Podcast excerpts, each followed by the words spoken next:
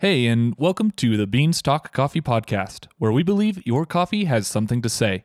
Learn how to listen and enjoy your coffee more each week with me as we taste our way around the world and build a better understanding of our daily brew right from home.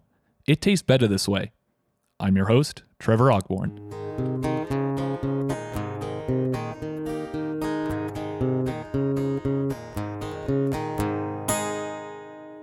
Okay, so since this is episode one, I just want to take a moment to tell you what you can expect and how you can get the most out of this podcast. Each week, we're going to start off by talking about a featured coffee donated by independent coffee roasters somewhere throughout the US. You can find out what those are going to be ahead of time by subscribing to the Beanstalk Coffee newsletter, which I'll have a link in the show notes. You can also read along at beanstalkpodcast.com or follow along with our social media, whether that be Facebook or Instagram. In each episode, we're going to talk about how that featured coffee tastes, what sort of flavors, attributes, things you can look for from it. And as we get more knowledgeable, we'll even start diving into why that coffee may taste a particular way, what sort of factors went into that end product, so that you can be more educated and know what sort of things you need to look for in order to buy better coffee for yourself to match your tastes and preferences.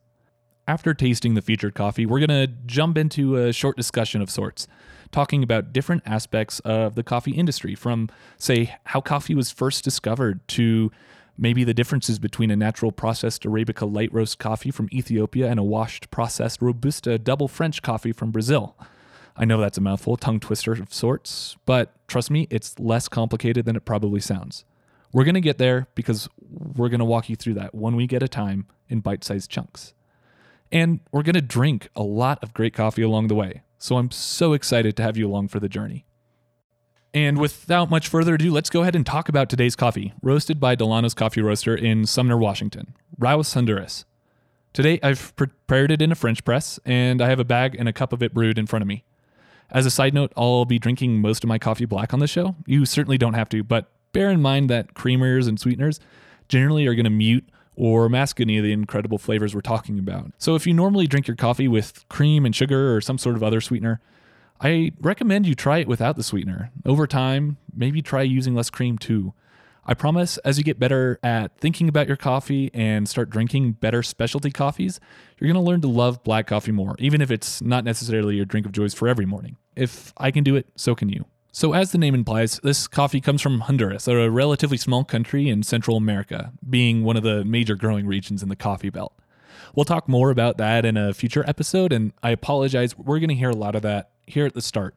I want to try and make things as bite sized as possible so that I don't overdo it and give you way too much information overload about coffee. So, we'll save that for the future. From the bag, which is absolutely beautiful, by the way, we can see that it's a single origin washed light roast coffee. Don't worry, again, if that doesn't make sense, we're going to cover that all pretty soon. For today, I just want you to focus on the tasting notes, which most coffees will have printed on the bag. It's telling me that this coffee has a heavy body with an almond aroma and tastes of milk chocolate. Let's let's have a sip.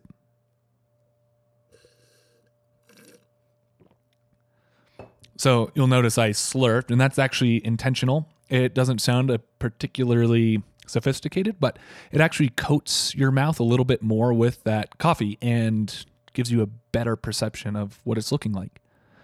So in this coffee, I'm detecting some some pretty interesting things. As it advertised, it's kind of a heavy body coffee, so it feels and sits on the tongue kind of like a like a whole milk. Um, and with that comes kind of this oily, lingering flavor that lasts a long time afterwards. It says milk chocolate. I don't necessarily get that so much, but my tongue may not be calibrated for that. Um, I definitely do pick up some chocolate, more of a cocoa flavor. Um, I also get kind of a dry cereal or like a grain flavor um, with a little bit of like a caramely sweetness, a little bit of nuttiness. So, all of these great things kind of coming together for this toasty, tasty cup of coffee. Now, for our lesson today in coffee, we're talking about just some of the basics. For the next couple episodes, we're going to focus on foundations of tasting coffee. And today, I'd like to talk about conscientious tasting as that first foundational piece. This is the first step we can take to begin tasting coffee and enjoying it more. It's to slow down and think about it while you drink it. Now, I know this sounds super obvious because taking the time to focus your intention on something and pay a special mind to it, of course, is going to yield you with a better perspective on it. But even though that sounds easy, it's definitely the most impactful way to begin enjoying your coffee more. And between rush hour traffic and deadlines and work meetings and errands and social media and podcasts and everything else rushing by at once, it can be really hard to slow down and turn your attention to the coffee you're drinking. Taking that moment is critical because training that focus on the coffee allows you to start picking up on some of the different nuances your coffee is trying to tell you about.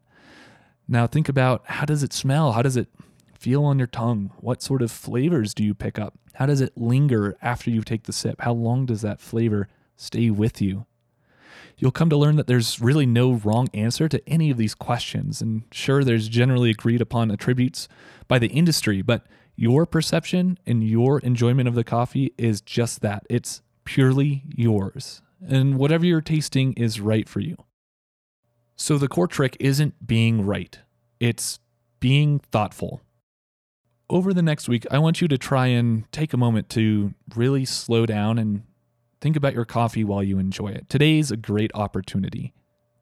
If you were able to get some Rauh Honduras, try sipping that and thinking about some of the words that I used or some of the words on the bag and seeing if you can find those as well and seeing if maybe you agree on some of them or disagree on others. Try and think about whether you like this coffee or don't. And with that final note, I think we're going to call our wraps on this episode. I hope you enjoyed your coffee just a little bit more today. And next week, we're going to be drinking Sumatra from 81301 Coffee in Durango, Colorado. Our discussion topic is going to be all about aroma and flavor and some of the tools you can use to get better at identifying those factors. You can find out about upcoming featured coffees and topics with links to purchase and other information online at beanstalkpodcast.com. There, you can also sign up for the Beanstalk Coffee newsletter to get updates and links right to your inbox. I hope you'll also connect with us on social media and don't forget to subscribe wherever you get your podcasts. Until next week, sip, sip, share.